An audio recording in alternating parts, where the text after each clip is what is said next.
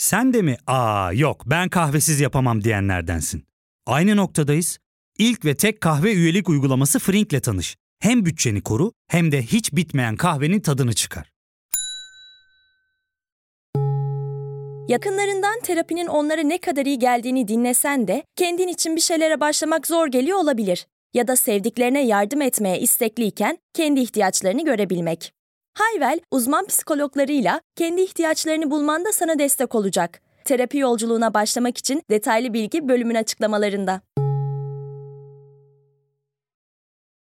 müthiş bir gelişme oldu. İçişleri Bakanı Süleyman Soylu istifa ettiğini açıkladı. İçişleri Bakanı Süleyman Soylu istifa kararı aldı. Sayın Süleyman Soylu, İçişleri Bakanı Süleyman Soylu galiba istifa etti.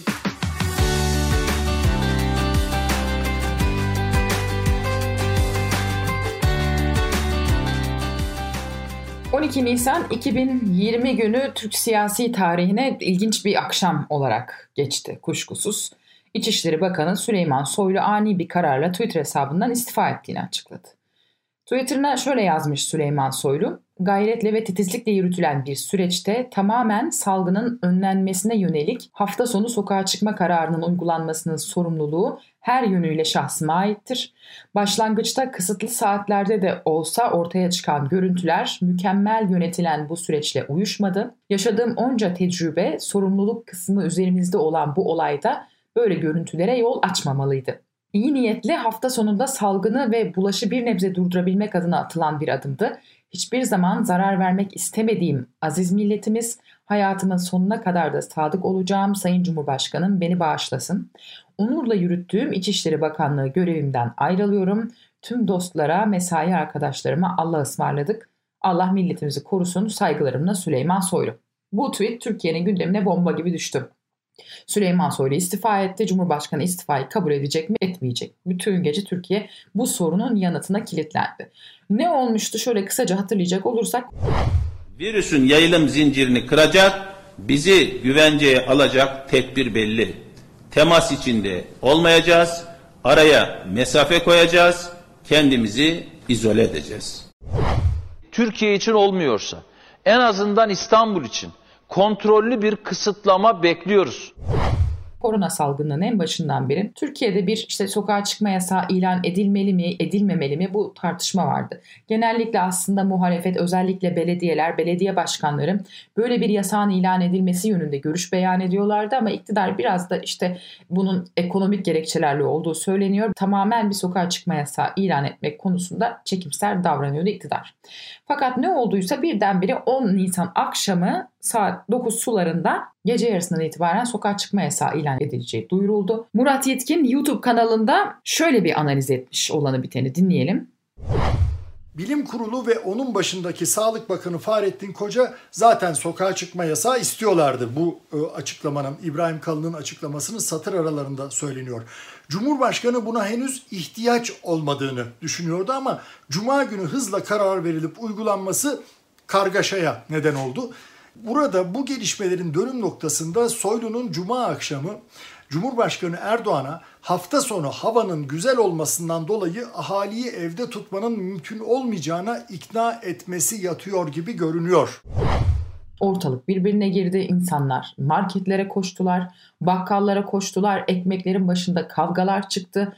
İnsanlar iç içe maskesiz, korunaksız son anda alışveriş yapmak için koşturmuşlar. Ve tabii skandal görüntüleri ortaya çıktı. Çünkü sokağa çıkma yasakları malum bu salgında bulaşı olmasın. Bulaşı oranı düşsün diye yapılıyor. Şimdi kaş yaparken göz çıkarıldı denildi. İnsanlar sokağa çıkma yasağından önce sokaklara hücum edince bu sefer bulaşının oranı arttığı tahminleri yapılmaya başlandı. Şimdi tabii bunun sorumluluğunu kim alacak? Anlaşıldı ki bilim kuruluna üye doktorlar çünkü bu yönde beyanatlarda bulundular. Bilim kurulunun bu yasaktan yani bu şekilde aniden yasağın ilan edileceğinden haberleri yok. Haberleri olmadığı ortaya çıktı. E bunun üzerine bu kararı kim aldı? Bu tartışma konusu. Bu da aslında bir, bir anlamda İçişleri Bakanı Süleyman Soylu üstlendi. Bir de tabii bu gelişmeleri çok yakından izleyen gazetecilerden bir tanesi özellikle sağ siyaseti yakından izleyen gazetecilerden bir tanesi Ruşen Çakır. Ruşen Çakır'ın da Medyaskop'ta bir değerlendirmesi oldu. İçinde şahsıma lafının geçtiği bu cümleye inanmak mümkün değil. Cumhurbaşkanı Erdoğan'ın bilgisi, onayı, rızası hatta teşviği olmadan böyle bir kararı İçişleri Bakanlığı'nın kendi başına alması, hayata geçirmesi diye bir şey olamaz. Ama sorumluluğu üstleniyor. Ve hükümetten de alışkın olmadığımız bir biçimde Hürriyet Gazetesi'ne de verdiği demeçte yani hata yaptık ben bunu kabul ediyorum. Hatta şöyle bir ifade kullanıyor. İşte eleştirileri de hakaretleri de kabul ediyorum gibi bir ifade kullandı Süleyman Soylu. Şimdi buradan acaba tabii neyi kastetti eleştirileri ve hakaretleri derken neyi kastetti Süleyman Soylu? Bu süreç içerisinde aslında bakacak olursanız biraz daha ortaya çıktı. Çünkü e, bu süreç içerisinde şunu gördük. Hükümete yakın kimi kalemlerde bu yasak kararı böyle alınmamalıydı yönünde görüş belirtmeye başladılar. Ve tabii ki bu alışık olmadığımız bir durum. Normalde bir karar alınınca yekpare bir şekilde işte saray, hükümet, çeperindeki çeşitli yapılar yekpare biçimde duruyorlar ve karar yanlış doğru ne olursa olsun bunu sonuna kadar savunuyor. Şimdi bu sefer evet böyle olmasaydı gibi görüşler bildirilmeye başlandı. Şimdi bunun üzerine pazar akşamı sokağa çıkma yasağının bitmesine 2 saat kala Süleyman Soylu'nun istifası tabii ortalığı salladı tabiri caizse. Ne oldu, nasıl oldu? Şimdi Abdülkadir Selvi hükümete yakın diyelim o taraftan haber alabilen kalemlerden bir tanesi Hürriyet Gazetesi yazarı. Şöyle yazmış 13 Nisan tarihli yazısında Erdoğan'la Soylu arasında şu diyalog gerçekleşmiş. Erdoğan gerek yok. Soylu efendim konjonktür onu gerektiriyor. Sizin elinizi rahatlatmak için istifa ediyor. Soylu Cumhurbaşkanı Erdoğan'ın ikinci bir şey söylemesini beklemeden hakkınızı helal edin demiş. Abdülkadir Selvi Cumhurbaşkanı ile Soylu arasında böyle bir diyalog yaşandığını yazdı. Şunu da hatırlatmış Abdülkadir Selvi. Daha önce de bir kriz yaşanmıştı. Süleyman Soylu seçim bölgesi olan Trabzon'da istifa sinyali vermiş. Bugün İçişleri Bakanıyız, yarın belki değiliz. Buradan gideriz. Belki bir daha gelişimiz olmaz demişti. Soylu bu konuşmayı 24 Şubat 2018 tarihinde Trabzon'da Türkiye Gençlik Vakfı'nın toplantısında yapmıştı. Aynen dün gece olduğu gibi o zaman da cep telefonlarını kapatıp kimseyle görüşmemişti. Bu görüşmeden sonra Cumhurbaşkanı Erdoğan Soylu'yu İstanbul'a çağırmıştı. Erdoğan'la Soylu baş başa görüşmüşler. Soylu'nun sıkıntılarını aktarıp istifa aşamasına geldiğini bildirmesi üzerine Erdoğan seni ben atadım git işinin başına demişti. Erdoğan'ın desteğiyle güçlenen Soylu da Ankara'ya dönüp İçişleri Bakanlığı görevine devam etmişti. Bunu da hatırlatmış Abdülkadir Selvi. Yani zaman zaman böyle soyluyla git geller oldu. Bu ipler kopacak gibi oldu. Bu sefer 12 Nisan gecesi. Şimdi tabii aslında buna Murat Yetkin güzel e, diyor. Kremlinolog gibi diyor analiz etmeye çalışıyoruz. Neyi kastediyor? Şimdi Sovyetler döneminde baskıcı rejim tabii ki. Dolayısıyla işte hükümet değil yönetim içerisinde, iktidar içerisinde olan biten halkla şeffaf paylaşılmadığı için kremlinologlar efendim yöneticilerin yüz ifadelerine bakıp analiz yapmaya çalışırlarmış. Yani işte şu kişi şöyle şöyle bugün yüzü düşük demek ki şöyle şöyle bir gerginlik olmuş olabilir. Şöyle şöyle bir karar alınabilir falan diye böyle falcılık gibi tabiri caizse kapalı işte rejimlerde böyle oluyor. Yani demokrasi demokrasi demokrasi diye altı çizilen şey aslına bakacak olursanız o. Şimdi bu tip böyle hiçbir şeffaflığın olmadığı yerlerde herkes müneccimlik yapıyor. İşte oradan buradan duyduğu bir takım dedikodularla işte bir takım böyle dudak okumalarla yüz ifadesi okumalarla analiz yapılmaya çalışılıyor. Ve tabii burada insan ufkunu göremiyor. Ne bir çalışan olarak ne bir yatırımcı olarak vesaire. Dolayısıyla şimdi kriminologlar gibi olaya bakmaya çalışıyoruz. Hakikaten ne oldu? Bu işin arkasında ne var diye. Şimdi bir kere beklenmedik olduğunu anlıyoruz Soylu'nun bu adımının çünkü her kafadan bir ses çıktı. Şimdi şöyle şeyler oldu. Bir tabii e, şunu biliyoruz işte Berat Albayrak ve çevresindeki medya gruplarıyla kümelenen bir grup var hükümetin içerisinde. İşte kimileri bu gruba Pelikan adını veriyor. Pelikan adının verilmesinin nedeni de şu. Ahmet Davutoğlu başbakanken Davutoğlu'nun görevden alınmasını sağlayacak bir bildiri yayınlamışlardı. Bildiriye de Pelikan bildirisi denilmişti. Eski Türkiye defterini yeniden açmayı hedefleyen sanal şarlatan ve müfterilerin Türkiye ameliyat yapmasına da müsaade etmeyecektir. Maskeli tetikçilerin, siyaseti desise ve ayak oyunu zannedenlerin her türlü fitne ve fesadından geçmişte olduğu gibi bugün de bizleri Rabbimiz korusun. Bizler küresel odakların ameliyat girişimlerine, tefrika tohumlarına pabuç bırakmadık, Allah'ın izniyle küresel güçlerin çakma yerli versiyonlarına da asla bırakmayız. O Pelikan bildirisini yazanların da Bosphorus Global diye bir iletişim şirketi. İşte Üsküdar'da da bir yalıda iş yaptıkları, orayı ofis olarak tuttukları söyleniyor. O ekibin bu bildiriyi hazırladığı söylenmişti. O ekibe de işte ne deniyor? Pelikan grubu deniyor. Bunun içinde çeşitli gazeteciler var. Hilal Kaplan ve eşinin olduğu söyleniyor. İşte bu kişiler bir tür dediğim gibi iletişim şirketi. Twitter'da aktifler, Twitter'ı domine etmeye çalışıyorlar. Hükümet yalnız Twitter'ı etkin oldukları ve Berat Albayrak'a çok çok yakın oldukları söyleniyor. Bunların hepsi tabii ki söylentiler. içlerinde olmadığım için bilmiyorum. Fakat söylentiler yapılan analizler bu şekilde. Şimdi o gece Soylu'nun istifasının ardından yapılan açıklamalara bakıyoruz. Hilal Kaplan demiş ki Sayın Cumhurbaşkanı beni bağışlasın ifadesinden istifanın Cumhurbaşkanı Erdoğan'a sunulmadan duyurulduğu anlamı çıkıyorsa terör örgütleriyle mücadelesi hafızamıza kazınan başarılı bir bakanımızın zorlu bir kriz sürecinde görevi bırakmaması gerektiği kanaatindeyim demiş. Tuğrul Selmanoğlu reis istifayı kabul etmemiş Allah'ına kurban reis diye bir tweet atmış. Cevat Olçok bu Erol Olçok'un kardeşi biliyorsunuz Erol Olçok eskiden AK Parti'nin bütün işte reklam siyaset kampanyalarını yürüten isim. Cevat Olçok Süleyman Soylu adam gibi adamdır Cumhurbaşkanımız inşallah istifayı kabul etmez diye bir tweet atmış. Tweetlerden anlam çıkarmaya çalışıyoruz. İbrahim Karagül Cumhurbaşkanı'nın uçağından hiç eksik olmayan bir isim. Yanlış zamanda yanlış karar oldu. Bugünlerin geçmesini beklemeliydi yazmış. Şimdi baktığımız zaman atılan tweetlerde yani işte Bosphorus Global ve ona yakın isimlerin attığı tweetlerde Süleyman Soylu hedef alınmıyor. Fakat şöyle enteresan şeyler var. Sabahın İngilizce versiyonu beceriksizce alınan sokağa çıkma yasağının ardından Süleyman Soylu'nun istifası geldi diye bir ifade kullandı. İşte Sabah gazetesi malumunuz işte Al Bayraklar ve Bosphorus Global'e yakın yayın yapan gazetelerden bir tanesi olarak biliniyor.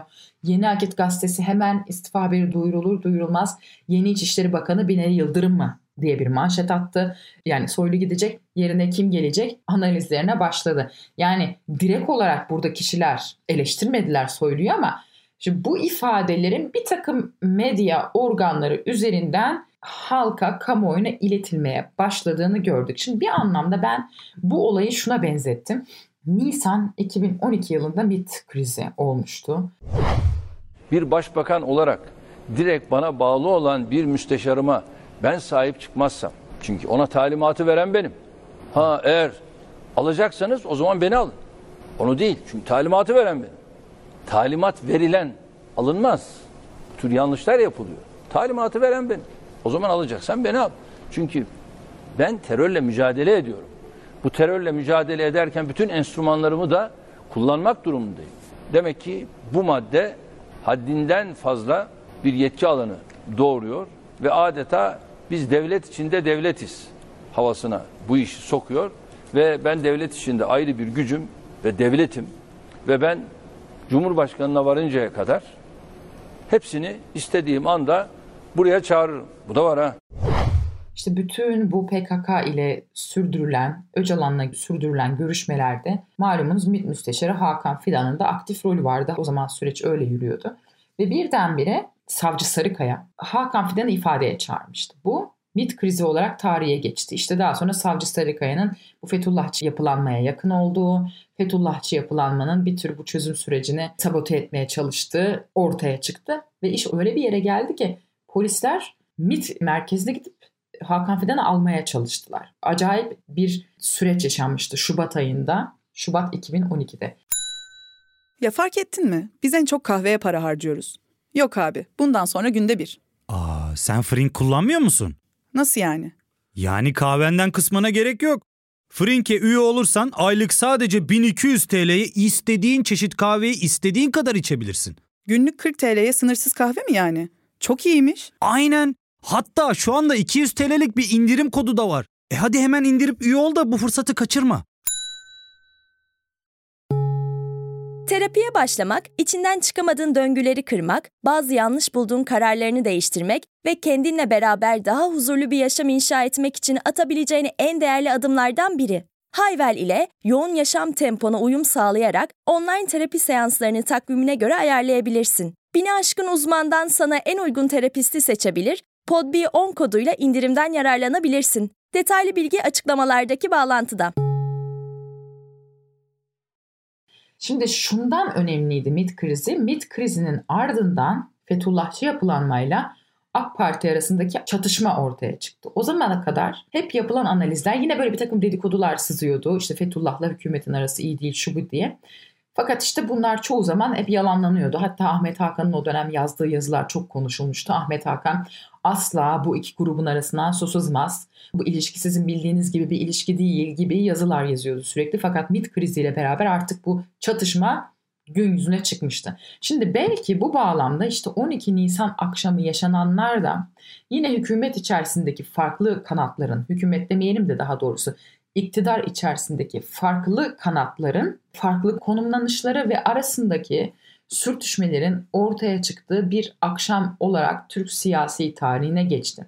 Şimdi aslında bakacak olursanız 12 Nisan akşamı en enteresan yayıncılık TGRT kanalında oldu. Ee, evet çoğunluğunuz belki izlemedi TGRT'yi. Habertürk, CNN Türk biraz daha o akşam yakından takip edildi belki. Fakat TGRT'de çok enteresan bir şey oldu. TGRT'de Cem Küçük ve Hadi Süleyman Özışık kardeşler çok erken saatlerde yayına başladılar ve Süleyman Soylu'nun arkasında durdular. Şimdi Süleyman Bey'in istifası, bak sürecin nasıl gelişeceğini bilmiyoruz. Ama dileğimiz, umudumuz, isteğimiz Sayın Cumhurbaşkanımızın, Sayın Erdoğan'ın Süleyman Soylu'nun istifasını kabul etmemesi yönünde. Çünkü bu hareket bir bir, bir bütün. Yani e, herkes mücadele veriyor kendine göre. Kimi az, kimi çok. Etmeyeceğiz diye düşünüyoruz. Ama eğer tamamen ihtimal olarak söylüyorum yani ederse, yani istifası kabul edilirse bu e, sıkıntı yani hoş olmaz. Böyle bir bölüşme, ayrışma gibi olabilir. Ya öyle algılanır, öyle yorumlanır. Türk siyasi tarihi bir daha söylüyorum, ezbere biliyorum. Evet. Süleyman Soylu büyük siyasetçi kategorisine girecek liderdir. İçişleri Bakanları tarihinde bütün İçişleri Bakanlarımız bu ülkeye hizmet etmiştir. Hakkını teslim ediyorum ama Süleyman Soylu gibisini görmedi bu ülke. Yani bu anlamda görmedi. E, Cuma gecesi bütün yaşananları üzerine alıyor. Yani bir kişiye her şeyi fatura edeceksen o zaman yani başka felaketler olduğunu zaman bir kişiye yani bu doğru değil. Şimdi ben görüyorum böyle muhalif bazılarında sevinç var. Süleyman Soylu bitti filan diye. Süleyman Soylu bitmez. Siz muhalefet olarak bitersiniz. Zaten bazı yani bunu sadece muhalif partiler için söylemiyorum. Yani bazı yorumcuların yazdıklarına görüyorum. Süleyman Soylu gibiler bitmez. Ben dün gece saat bir buçukta Süleyman Soylu ile yaklaşık 45 dakika sohbet ettim. Şimdi bu istifanın bugün geleceğini ben biliyordum. Yani dün gece bunun işaretini verdi ve Ahmet Hakan'a açıkladığı şeyleri dün gece bana söyledi. Ben dedi şöyle bir demeç verdim. Benim ifadem şuydu kendisine. Sen dedim pardon dedim Cumhurbaşkanı'nın kararı dedim tepkiyi de sen dayağı da sen yiyorsun dedim. Güldü. Dedi ki ben Ahmet Hakan'a açıkladım. Bütün sorumluluğu üzerime alıyorum dedi. Ve sonrasında şu cümle önemliydi bence. Çok çok en önemli şey buydu. Hakaretleri de kabul ettim dedi. Bu hakaretler sosyal medyadaki çapulcuların hakaretlerinden bahsetmiyor. Özgür Özel'in veya CHP'lilerin veya DHKP'cilerin veya PKK'lıların veya FETÖ'cülerin hakaretlerinden bahsetmiyor. Şu ifade çok önemli. İki ayda yaptığımızı bir ayda heba etti. Bu Süleyman Soylu'ya yapılmış en büyük hakarettir ve bu hakareti yapanlar da ne yazık ki kendi beraber aynı sıralarda oturduğu kendi arkadaşlarıdır. Bunu kabullenmemesinin sebebi budur. Ve akşamın ilerleyen saatlerinde şöyle ifadeler kullanılmaya başlandı TGRT yayınında.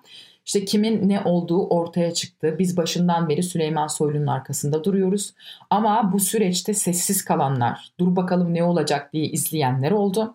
Kimin ne olduğu ortaya çıktığı gibi bir yayıncılık. Yani işte Cem Küçük ve Özışık kardeşler diyorlar ki hükümetin içerisinde, iktidarın içerisindeki bir yapılanma Süleyman Soylu'nun istifasını istiyordu.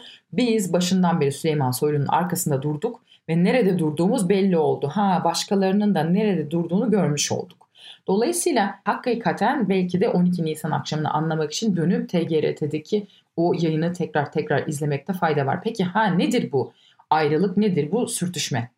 Burada hemen Fox TV kameralarının yakaladığı ve haberini yaptığı o görüntüyü hatırlamak lazım.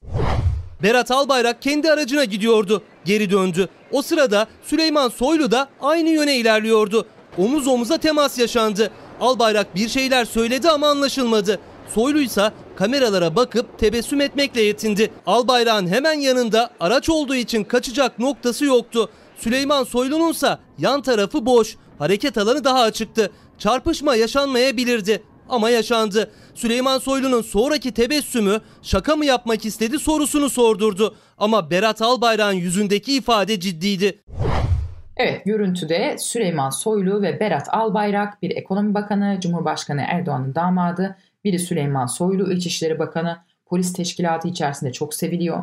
İstifa ettiği akşam da ortaya çıktı ki çok seveni var. Özellikle Twitter'da ne olur bakanım istifa etmeyin yazanlar oldu. Hatta Demet Akalın bile tweet attı istifa etmeyin ne olur Süleyman Soylu diye. O da sevilen başka bir figür. Şimdi bu iki figür bir yan yana geçerken birbirlerine omuz attıkları sonra da dönerek birbirlerine sırıttıklarını gördük.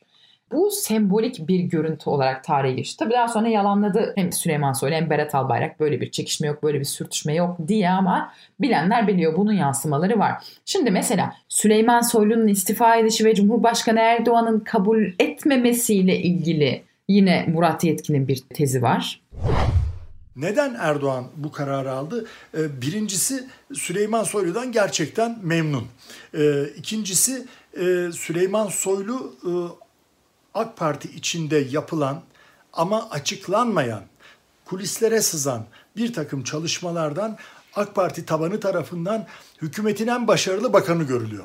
En sevilen bakanı görülüyor. Bu hükümet içindeki bazı başka bakanları tabii rahatsız ediyor. Ama böyle bir gerçek var.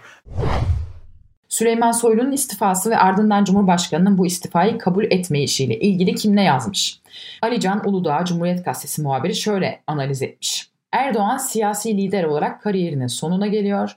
Artık kitleler üzerinde etkisi oldukça azaldı. İktidarı gün geçtikçe zayıflıyor. Soylu da bunun farkında. RTH sonrası AKP'nin başına kim geçecek? Mesele burada. Süleyman Soylu Berat Albayrak mücadelesi daha yeni başlıyor yazmış Alican Uludağ. Bir başka gazeteci Kerim Has. Kerim Has aslında Rusya'da ve Rusya uzmanı ama tabii ki sonuçta Türkiye siyasetinde gayet iyi biliyor. İstifa eden İçişleri Bakanı Süleyman Soylu'nun açıklamasında en fazla dikkatimi çeken husus şu oldu. Hayatımın sonuna kadar da sadık olacağım Sayın Cumhurbaşkanım. İstifa ederken bu tarz ifadeler kullanan en son isim hatırladığım kadarıyla eski Başbakan Davutoğlu idi. Ve şunu bir kez daha ifade ediyorum. Ne gelişme olursa olsun ben verdiğim söze sadığım Cumhurbaşkanımızla son nefesime kadar vefa ilişkisini sürdüreceğim. Hiç kimse benim ağzımdan, benim dilimden, benim zihnimden Cumhurbaşkanımız aleyhine tek bir söz duymadı, duymayacak. Bunun açık ve net bilinmesini isterim. Bunun istismar konusu edilmesinden izin vermem. Cumhurbaşkanımızın onuru hem Türkiye Cumhuriyeti Devleti Cumhurbaşkanı olarak hem benim dava arkadaşım olarak onun onuru benim onurumdur. Onun ailesinin onuru benim ailemin onurudur. Onun ailesi benim ailemdir. Bundan sonra da Türkiye'de bu tehditler söz konusuyken, içeriden ve dışarıdan birçok hain şebeke faaliyet içindeyken şunu ifade etmek isterim. Evet, olağanüstü şu bu şartlarda olağanüstü kongreye de aday olmayacağım ama AK Parti milletvekilliğimi ve AK Parti'nin neferi olarak yürütmekte olduğum siyaset ve demokrasi mücadelesini son ana kadar sürdüreceğim. Parti kapatma davası günü verdiğim kendime ve o günkü dava arkadaşlarıma verdiğim e, sözün gereğini de bundan sonra da e, yapacağım. Bundan sonra dün de bugün de aramızdaki ilişki nezih bir dostluk ilişkisidir böyle kalacak. E sonra Davutoğlu ne yaptı? Evet sadık olacağım dedi. Şimdi gitti malum Gelecek Partisi'ni kurdu ve AK Parti'ye karşı da sert muhalefet yapıyor. Kerim Has buna gönderme yapmış. Şimdi tabii kimileri şunu yazıyor, çiziyor. Ya bu danışıklı bir dövüş. O gece işte 10 Nisan gecesi sokağa çıkma kararı alındığı zaman skandal görüntüleri ortaya çıktı. Ve malum bu iktidarın şöyle bir formülü var. Ne olursa olsun işte Erdoğan yanlış karar almamış oluyor. Hani iyi bir şey olursa Erdoğan'dan kötü bir şey olursa çevresinden biliniyor ve bu çerçevede işte o akşamki skandal görüntüler Süleyman Soylu'nun üzerine konulsun diye böyle bir tiyatro çevrildi diyenler var. Ben bunun bir tiyatro olduğunu düşünmüyorum açıkçası. Bence burada Süleyman Soylu bir kart açtı. Bir blöf kartı açtı. Bakın ben istifa ediyorum dedi. Ha bu istifaya ne yol açtı? Evet o akşam alınan sokağa çıkma yasağı kararının istifaya yol açtığı bir gerçek. Fakat bunun Perde arkasında ne yaşandı? Süleyman Soylu bu kararı ben tek başıma aldım diyor. Acaba hükümetin işte Berat Albayrak ve çevresindeki kişilerin bu kararın arkasında durmaması ve üstü kapalı olarak bu kararı eleştirmesi mi Süleyman Soylu'yu rahatsız etti? Öyle olmuş gibi görünüyor.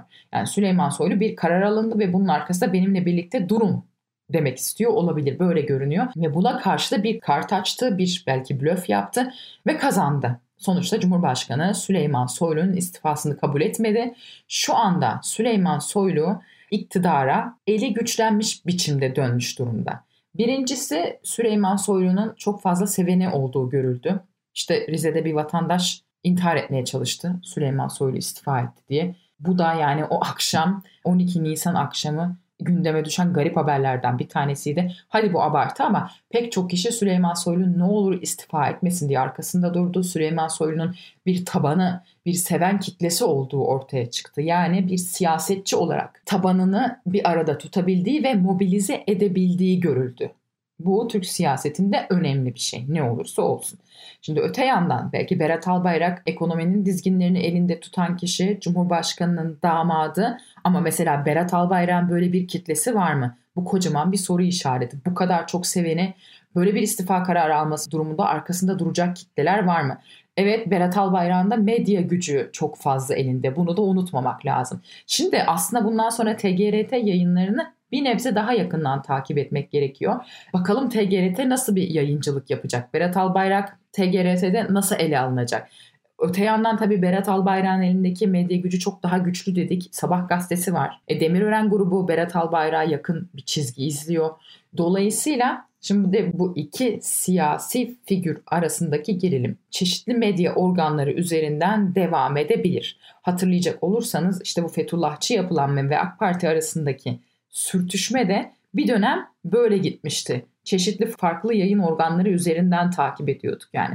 Taraf gazetesi bir şey yazıyordu, sabah gazetesi bir şey yazıyordu ve ikisini karşılaştırıp aradaki sürtüşmeyi anlıyorduk, görüyorduk. Bundan sonra da öyle bir süreç yaşanabilir, öyle görünüyor. Ama dediğim gibi bence bu bir tiyatro gibi görünmüyor. Soylu tabiri caizse bir kumar oynadı ve bu kumardan da kazançlı çıktı. Bunu böyle söylemek mümkün. Şimdi son kertede şunu hatırlamak lazım. Soylu herhangi birisi değil. Mehmet Ağar'a, Tansu Çiller'e yakın bir isim. Yani o biraz daha eski establishman yani eski işte Türk devletinin merkez sağ establishmanı oradan gelen bir isim. Saha siyasetinden geliyor. Malum eskiden bir parti genel başkanıydı günün sonunda. Ee, hem sahayı biliyor, sokağı biliyor, devleti de biliyor. Şimdi devleti ve sağ siyaseti bildiğini de bu son istifa hamlesiyle aslında kanıtlamış oldu. İstifa olayı yankıları sürer. Yalnız Süleyman Soylu nasıl geri döndüğüne ilişkin A Haber'e bir açıklama yaptı. İlki Sayın Cumhurbaşkanımızın büyük liderliğinde yaşadığımız büyük badirenin içinde bir vesileyle özellikle şahsım tarafından sorumlu olduğum eksikliği büyük bir âli cenaplıkla insani boyutta ele almasına bizim tarafımızdan bigane kalınması sorumsuzluk olurdu dedi. İkincisi milletimizin olayın tamamına e, samimiyetle bakması ve yaşananlarda iyi niyetten şüphe etmemesi de benim bu kararımı değiştirmemde önemli etki ve katkı yaptı dedi. Üçüncüsü Milliyetçi Hareket Partisi Genel Başkanı Sayın Devlet Bahçeli'nin özellikle böyle bir dönemde sorumluluğa davet eden sözlerine kayıtsız kalmam asıl kayıtsız ve sorumsuz nuk olurdu dedi.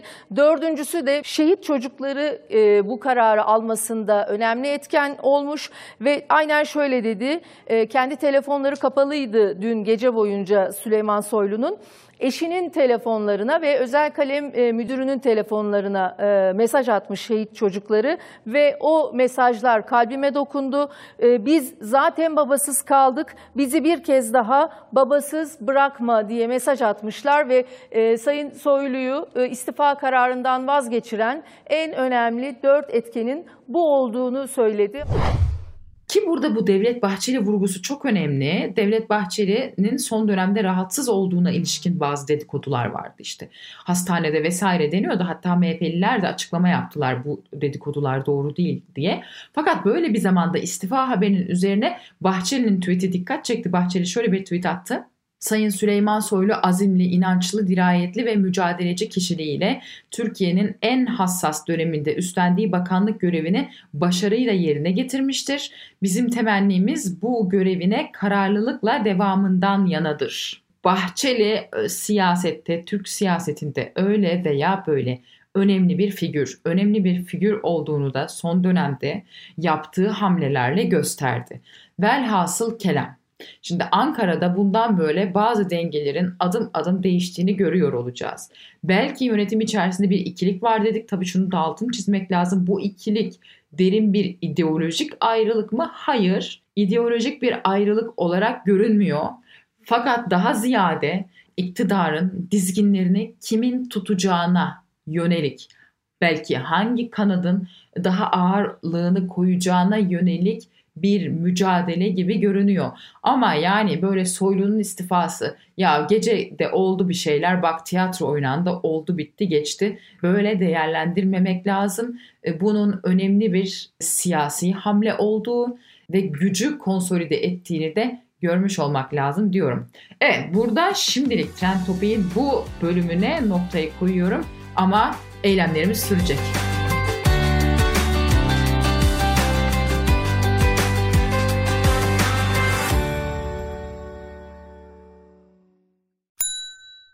İlk ve tek kahve üyelik uygulaması Frink, 46 ildeki 500'den fazla noktada seni bekliyor. Açıklamadaki kodu girerek sana özel 200 TL'lik indirimden faydalanmayı unutma. Hadi sen de Frink üyeliğini başlat, kahven hiç bitmesin. Hem bugününe hem yarınına katacaklarıyla terapi yolculuğuna ve daha iyi hissetmeye bugün Hayvel ile başla. Açıklamadaki linkten Hayvel'i indir, ücretsiz tanışma görüşmelerinin ardından bütçene uygun seans paketini seç ve terapi yolculuğuna başla.